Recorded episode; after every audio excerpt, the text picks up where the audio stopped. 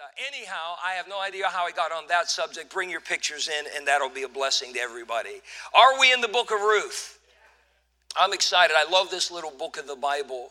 Uh, the theme of Ruth is redemption, and uh, it is an incredible story uh, of mercy and love, and we see a picture of God's love uh, throughout this. Last week, we were introduced uh, in the first five verses uh, to the setting and to the uh, some of the principal characters in this little book of the Bible. Verse 1 says that now it came to pass in the days when the judges ruled that there was a famine in the land. If you were here last week, uh, we believe that the story of Ruth occurred early in the rule of the judges. Uh, the reason for that is one of the characters we'll meet in a couple of chapters is a man named Boaz. He describes himself as an older man when this took place. Can anybody remember who was Boaz's mother? Rahab. Okay, and we met her in all the way back in Joshua chapter 2. Um, and she, she was the harlot who hid the spies Joshua sent in and made a covenant with them that, that uh, if she got them out safely, that they would spare her life and her family's life. Uh, we know that uh, she confessed that the, the God of Israel was the God and so forth. And from Matthew 1, we find out that Rahab was actually in the genealogy of the Lord Jesus Christ. And uh, so uh, Boaz was her son, so that would have been somewhere early part of Judges. We think maybe during the time of Gideon, because we looked last week, there was a famine uh, at that particular time. Uh, now the, the Bible began to focus on the characters. There was a certain man, verse 1 of Bethlehem, Judah. It is incredible if you read your Bible starting in Genesis how often Bethlehem, Judah comes up in the Word of God. It is like that one tiny little town, so much of Bible history centered around that one place. Um, and, and here we find it again. Does anybody know what the name Bethlehem means? Bible names almost always had a specific meaning, but you know what the word Bethlehem means? It means house of bread. Okay? And then interesting, the bread of life was born in Bethlehem. Uh, it means the house of bread. So there's a famine in the land, if you will. Now there's a lack of bread. Bethlehem, Judah, and there was this man. Uh, his name is Elimelech. That's identified in verse 2. The Bible says he went to sojourn in the country of Moab, he and his wife and his two sons. So we meet this man, Elimelech. We see that he makes a decision based on his circumstances. He ignores the promises and the power of God. He ignores the fact that for, for Israel's history, God fed them with manna in the wilderness for 40 years. God sent quails into the camp. Uh, God had given them many, many promises about his care and provision. And all of a sudden, a famine comes, and Elimelech just decides not to trust God. I don't think he was necessarily shaking his fist in God's face. I don't necessarily think that he was a wicked man, but it was certainly not operating in the realm of faith. And he said, Things are tough here in Bethlehem, but over in Moab, boy, everything's good over there. Moab was to the east. Uh, we looked last week extensively. The Moabites were people that God actually placed a curse on because in the days when Israel was headed towards the promised land at the end of 40 years, um, the Moabites hired a false prophet named Balaam to try to curse Israel, and God wouldn't let it happen. God kept turning the curse into a blessing. But Balaam came up with an idea. And he said, Look, we're not going to do it that way by cursing them, but here's how we can get, get uh, them under the curse of God. You send your daughters over to where the Israelites are and let them flirt with them and uh, uh, the, the, those boys will start dating and marrying your daughters, and and and, and uh, same thing with the sons and the daughters of Israel. And uh, uh, through that, you'll just intermingle. You'll teach them to worship your gods, and you'll bring down God's wrath upon Israel. It's called the doctrine of Balaam. Did his doctrine work? Yeah, very much so. And God judged Israel harshly. Thousands of people died uh, in the plague that God sent as a result of that. But also, God judged the country of Moab and cursed them. And so, Elimelech, rather than go east to where uh, that you know Reuben and Gad and the half tribe of Manasseh had land, uh, and, and and just be with God's people there, they went to Moab, um, and he thought that was going to be fine. But notice again, verse one, he only went to sojourn. The word sojourn means what, class? Yeah, temporary stay, just just to visit there, just going for a little while, and that was his intention. But he's going to stay for a very long time. We're introduced, his name's Elimelech. The name of his wife is Naomi. Her name means pleasant. The name of his two sons, Mahlon and Chilion, Ephrathites of Bethlehem, Judah. They came into the country of Moab, and notice it says, and they continued there. They didn't sojourn, they moved in. They continued there. We're assuming that Elimelech may have found a good job. Uh, they may have found it to be a pleasant place to live, and and the economy was good, and so now they're putting down their roots and they stayed there. Verse three, and Elimelech, Naomi's husband, died, and she was left and her two sons. Tragedy strikes. Tragedy strikes, as it always will.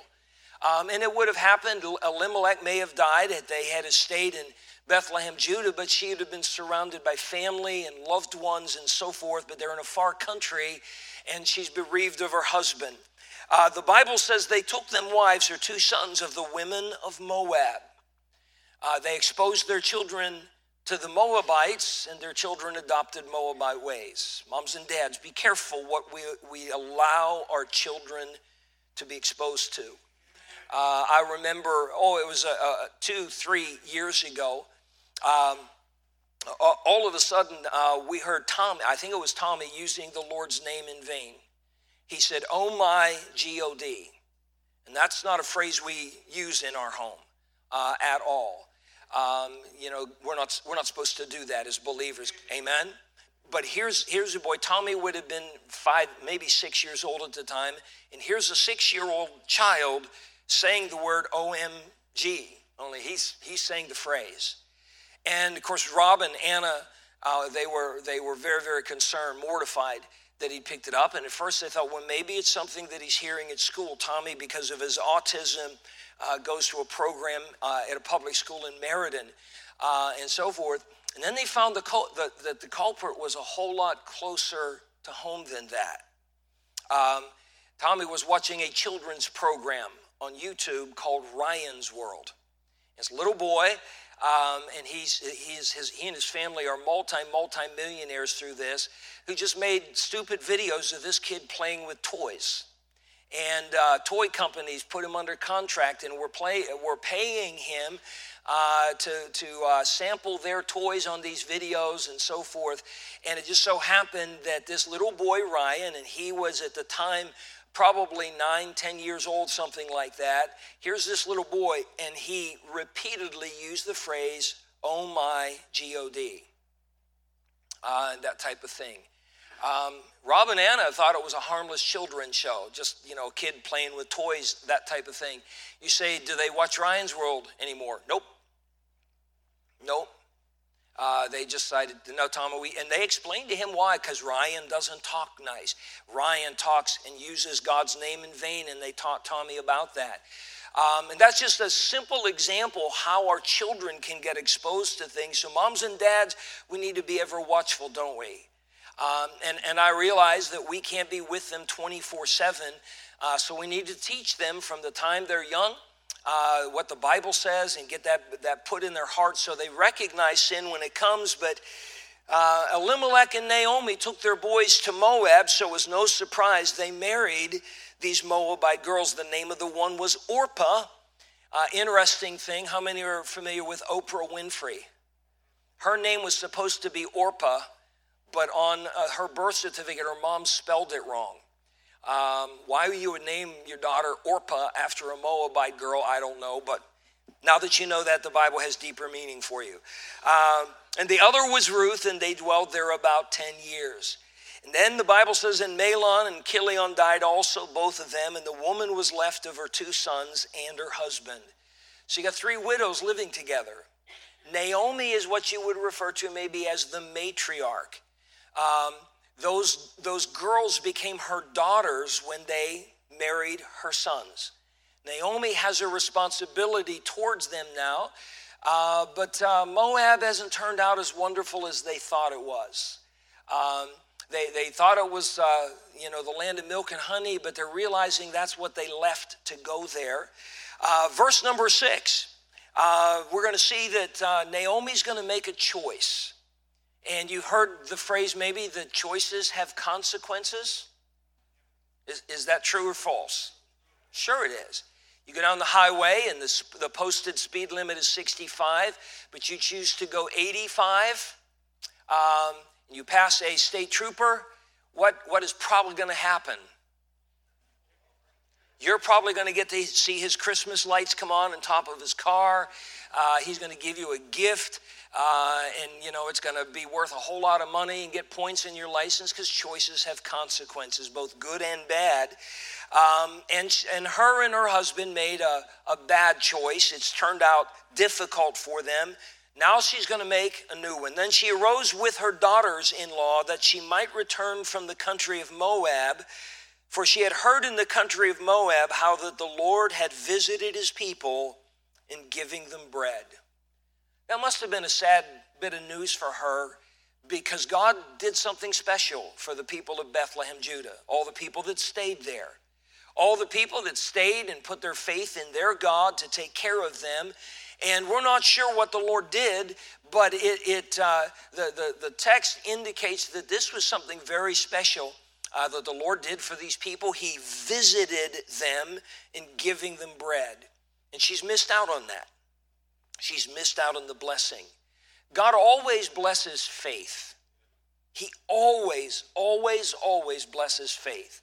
Uh, I preached down at Bella Vista a week or so ago for their missions conference, and I borrowed uh, from uh, a sermon my son had preached about the mustard seed. If you have faith as a grain of mustard seed, and I passed out mustard seeds to all of the folks there, and they were carefully holding them in their hand. And they were astounded how tiny it was, and, and so forth. I said, But you understand, there are mustard seeds that will grow into trees that are up to 20 feet tall from what Jesus said is the least of all seeds. But that faith has to be planted, that seed has to be planted before it'll grow. As long as you hold it in your hand or put it back in the packet, Nothing's going to happen. You have to plant it. We plant faith by acting upon it, by obeying it, by doing what God said, by trusting the Lord. And Naomi and her husband had not done so, and uh, they missed out on the blessing of the Lord. Verse 7 Wherefore she went forth out of the place where she was. The sojourn that became continued there, um, all of a sudden she's decided it's time to put this to an end. And she's going to go back home. Um, she's going to um, go, go back to Bethlehem where, where God's blessing was. You understand how hard that could have been for Naomi? She's going to have to swallow her pride. It's hard to admit making a mistake. Have, have you ever noticed that? It, it, it, you know, even if it was made sincerely or if it was made defiantly, you know, it's very, very hard to admit a mistake. It's like the hubby who uh, knows he's lost but is not about to admit it to his wife. Uh, she keeps asking, uh, Should we stop and ask for directions? No, I know where I'm at. You know, and you're 500 miles away from your destination going in the wrong direction.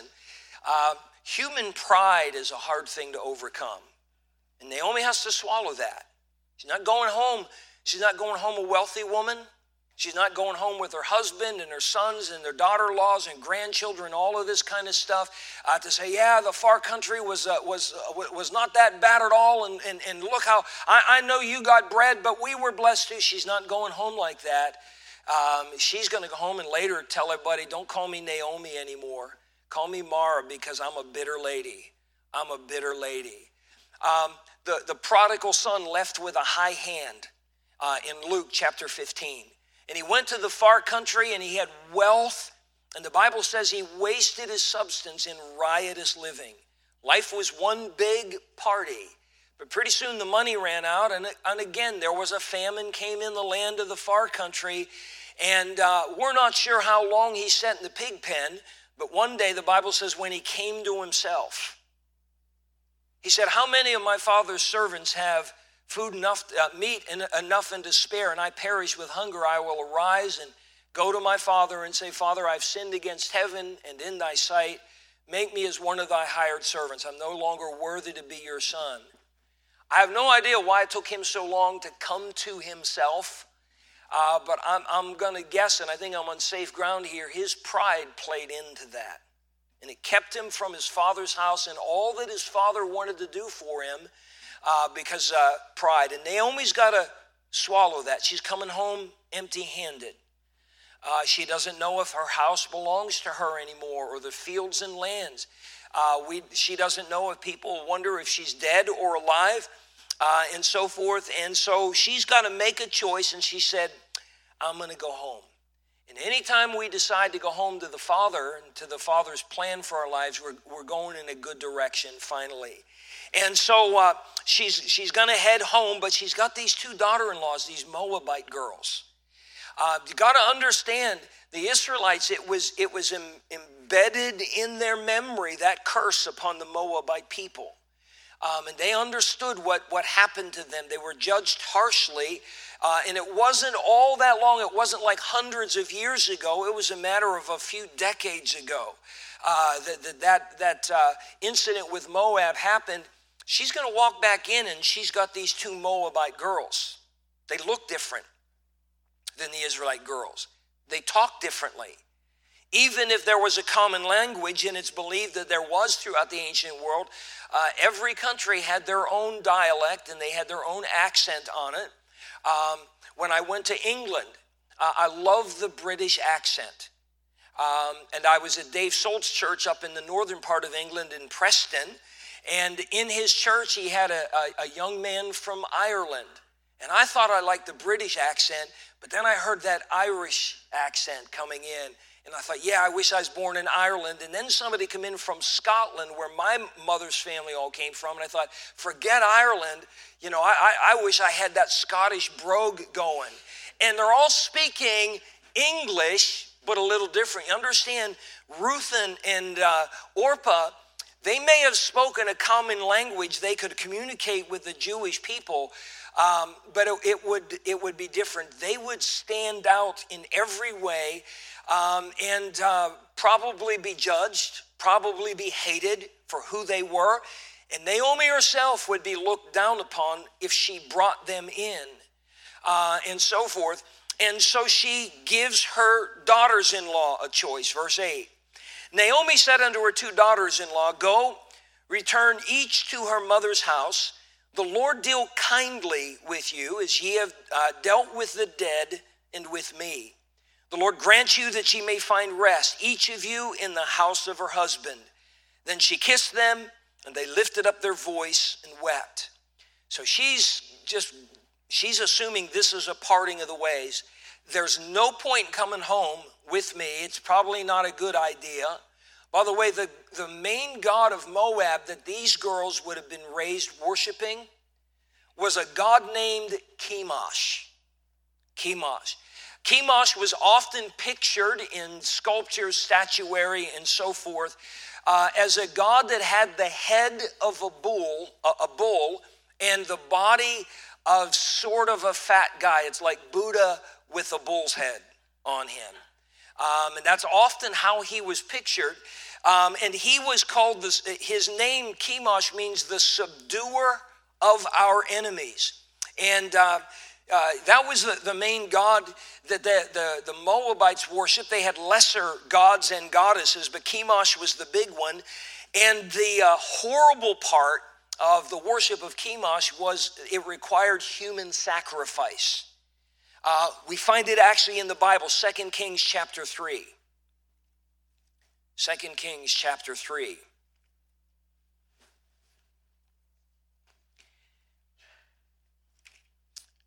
There's a war with Israel against the Moabites, in which the, uh, which the children of Israel are actually uh, going to win. God is going to help them to do that. Verse 26 When the king of Moab saw that the battle was too sore for him. It was beyond his control. They were losing. He took with him 700 men that drew swords to break through, even under the king of Edom, who was confederate with Israel in this war, but they could not. Then he took his eldest son, that should have reigned in his stead, and offered him for a burnt offering upon the wall. In the sight of everybody, killed his own son, the heir to the throne. Uh, that'd be like Prince Charles taking William and publicly executing and offering him as a burnt offering uh, there in, in England. Uh, and there was great indignation against Israel. They departed from him and returned to their own land. It was a brutal religion in every way. Um, and uh, that's, where, that's where Ruth and Orpah came from. So she's telling him to go home.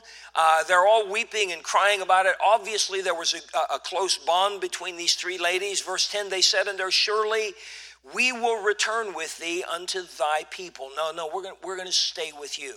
We're going to go with you. And Naomi said, Turn again, my daughters. Why will ye go with me? Are there yet any more sons in my womb that they may be your husbands? Turn again, my daughters, go your way. For I am too old to have an husband. If I should say I have hope, if I should have a husband also tonight and should also bear sons, would ye tarry for them till they were grown? Would ye stay for them uh, from having husbands? Nay, my daughters, for it grieveth me much for your sakes that the hand of the Lord is gone out against me. So she reasons with these two girls, said, um, There's nothing for you in my land. She said, If I were to get married today, she said, Number one, I'm an old lady. I have no more sons for you to marry. If I were to get married and somehow have sons, it'd be, it'd be almost two decades before they'd be old enough to get married. And you're not going to remain a widow and, and, wait around all of that time. Uh, and, and it's not going to happen. Uh, it's an impossibility. And she just said, You need to go. And she made a statement at the end of verse 13 For it grieveth me much for your sakes that the hand of the Lord has gone out against me. Naomi, at this point in her life, has a bit of a tendency to blame her problems on God. We'll see that towards the end of this chapter. She says, The hand of the Lord has gone out against me.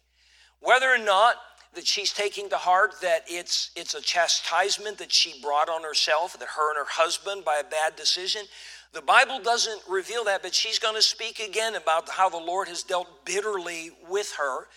And, uh, and she says, it, it, it really grieves me. My heart's broken that because the hand of the Lord has gone against me, it's hurting you. No one sins alone. You understand that when we do wrong, it hurts other people. When we backslide, it hurts other people. Um, a wayward child grieves the heart of a parent, does it not? Um, uh, friendship, friendships can be damaged because of sin. Uh, and it, it's like dominoes that just, just affect so many people. And, and uh, Naomi is admitting, admitting now these two girls, they're, they're, they're sort of paying the price, if you will. There's, there's suffering in their lives because of Naomi's bad choice. Verse 14, they lifted up their voice and wept again. And Orpah kissed her mother in law, but Ruth clave unto her. When it says that Orpah kissed her, that means kissed her goodbye. Orpah said, You're right, I'm just going to go home. I'm going to go to my father's house. She's going to go back. Eh, eh, well, she's not going back. She's going to stay in Moab, continue with her life as it was before, but Ruth makes a different choice. Ruth is going to be the star of the show from this point on. A remarkable, remarkable young lady. The Bible says she clave unto her. That, that, that word clave, that's what Adam said uh, in Genesis For this cause shall a man leave his father and his mother and shall cleave unto his wife, and they two shall be one flesh. It's the idea of two things uh, being so intermeshed together that they're inseparable anymore. It's, it's all one. And, and Ruth is doing that with her mother in law. It's a Moabite girl with a Jewish lady. Different backgrounds in, in, in, in every way. And she, Naomi, said, Behold, thy sister in law has gone back unto her people and unto her gods. Wow, do you realize what Orpah is going back to? She's going back to a religion that requires human sacrifice. She's gone to her gods. Return thou after thy sister in law. She's not saying she doesn't want necessarily Ruth to go with her. She's saying that I have nothing to offer you. There's no point in being with me. And Ruth said, Entreat me not to leave thee or to return from following after thee. For whither thou goest, I will go, and where thou lodgest, I will lodge. Thy people shall be my people. And look at this, and thy God, my God. There's a conversion taking place here. Um, uh, I, I, don't, I don't think Naomi was always a, a, bad example. They made some bad choices. They went where they shouldn't have gone. They stayed much longer than they should have stayed there. Uh, but apparently, Naomi did have a testimony or a witness of some kind about the Lord God of Israel. Um, we sometimes in wedding songs hear verse 16. Uh, again, uh, whither thou goest, I will go. Where thou lodgest, I will lodge. That, this wasn't about a wedding, okay? Uh, this was a Moabite girl making a total change of direction in her life. Uh, wherever you go, Naomi, that's where I'm going to go. I'm going to stay with you. I'm not giving up on you, and I'm accepting your God as my God. Marvelous decision. It's going to change her life. And that one decision is going to change all of history. Sometimes we're, we don't necessarily see the big picture of things. Uh, but, but even small decisions can have huge eternal consequences. Uh, it, it's amazing what God can do with a, with a decision of faith. I, I mentioned this again at Bella Vista uh, a, a couple of weeks ago, or a week ago when I preached down there. In 1972, in August, uh, the Church of the Open Door in Greensburg, Pennsylvania, decided to have uh, a ministry called Neighborhood Bible Time come in and uh, lead the church in an outreach to, to reach boys and girls and teenagers for Christ. Um, uh, it's like a glorified vacation Bible school. It's, it's Bible school on steroids. It's an incredible program, been around for decades. Um, and uh, so the Church of the Open Door was bringing uh, uh, them in, and they got their people involved. And uh, they said, "We're gonna we're gonna borrow." Uh, buses wherever we can get them, and we're going to send them out all over uh, the Greensburg and Jeannette. They were Twin Cities area and uh, Delmont, another uh, town in the area. And we're going to do our best to fill those buses and bring them in, uh, teach them the Bible, teach them the message of salvation, and so forth. Um, the week before uh, this, this Bible time program was supposed to go on, they, they said we got to canvass all of, the, all of these cities. Greensburg uh, was a town then of about 36,000 people. Uh, Jeannette was a town of about 15,000 at the time, and then all the little country towns around it. They said, We're going to knock on every door. Uh, we're going to talk to moms and dads. We're going to show them where the bus is going to be the following uh, Monday and see if we can sign up their kids to ride the bus and so forth. And there were two ladies. One was Joy Blystone and the other was Connie Schrag. They were housewives. They both had small children. Uh, Joy also had a couple of young teenagers in her home. Um, and uh, they decided that they were going to give some time the week before Bible time to go out and knock on doors. It was August uh, early August. It was blistering hot. And they just came to a, a subdivision called West Point where our family had just moved into two weeks prior. And I remember the day there was the knock on the door. My mom went to answer the door, and we're all kind of watching. And uh, Connie and Joy talked to my mom and told her about the program, told her where the bus would pick us up. And my mom signed us up to ride the bus to go to neighborhood Bible time. Two ladies, housewives housewives, neither one of them preachers, neither one of them, uh, you know, uh, if you will, outstanding. And, and I don't mean that as a put down, I mean they're just two ordinary ladies, housewives. Gave up some time on a hot August day to knock on doors. They had no idea that my brother and sister and I, uh, sister and I were going to ride the bus and we were going to go to the church of the open door on Thursday of that week on the same day in three different departments. We were three different ages. My brother, my sister, and myself all got saved and trusted Christ as Savior. They had no idea when they knocked on the door that day that uh, one of the boys in that house would be called to preach and be a youth pastor and start a church and then come to Connecticut and pastor a church. They had no idea. They had no idea that the oldest son was going to stay in that church. He's been in that church for 52 years. He has run buses and or vans for 52 years. He's still there. Wednesday night, he's older than I am. He's 68 years old. My brother is still running the Wednesday night kids program. Uh, it's now the Open Door Baptist Church. They had no idea. They had no idea that the girl that was going to ride the bus uh, was going to become a church pianist, and she's been she's been playing piano for an independent fundamental Baptist church uh, for about 35 years now. They had no they had no idea that that little act of faith was going to bear that kind of fruit. And Ruth has made a decision, as Naomi has, that is going to have bigger results than even that which I described by way of personal testimony. Verse 18, when she saw that was she was steadfastly minded to go with her, Ruth's mind was made up, then she left speaking unto her. Ruth was as determined to go in the right direction as years before Naomi and Elimelech had been determined to go in the wrong one. We need to stop there for sake of time,